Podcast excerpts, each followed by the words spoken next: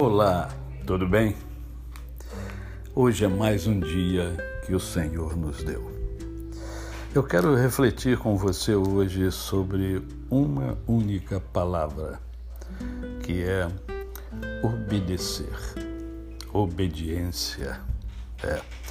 E para isso eu escolhi o texto que encontra-se é, em Atos dos Apóstolos, capítulo de número 5 verso de número 29. Então Pedro e os demais apóstolos afirmaram: Antes importa obedecer a Deus do que aos homens. O interessante é que a palavra obediência está em desuso. Né? Falar em obedecer, pedir obediência, é hoje considerado por muitos um absurdo.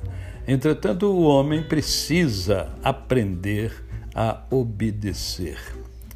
Obediência é muito importante e ao longo da vida a gente vai sempre obedecer a alguém e exigir obediência uh, uh, de alguém para consigo mesmo.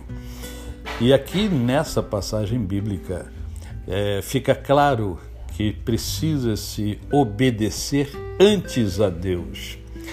Há uma facilidade enorme até de se atender a esta solicitação ah, com relação a pessoas, por exemplo, estamos trabalhando, temos pessoas hierarquicamente superiores a nós, e aí nós seguimos o que essas pessoas dizem em função do nosso trabalho. Né? Mas e obedecer a Deus? Deus dá tantas ordens, Deus dá tantas orientações, e infelizmente as pessoas não querem saber de obedecer a Deus.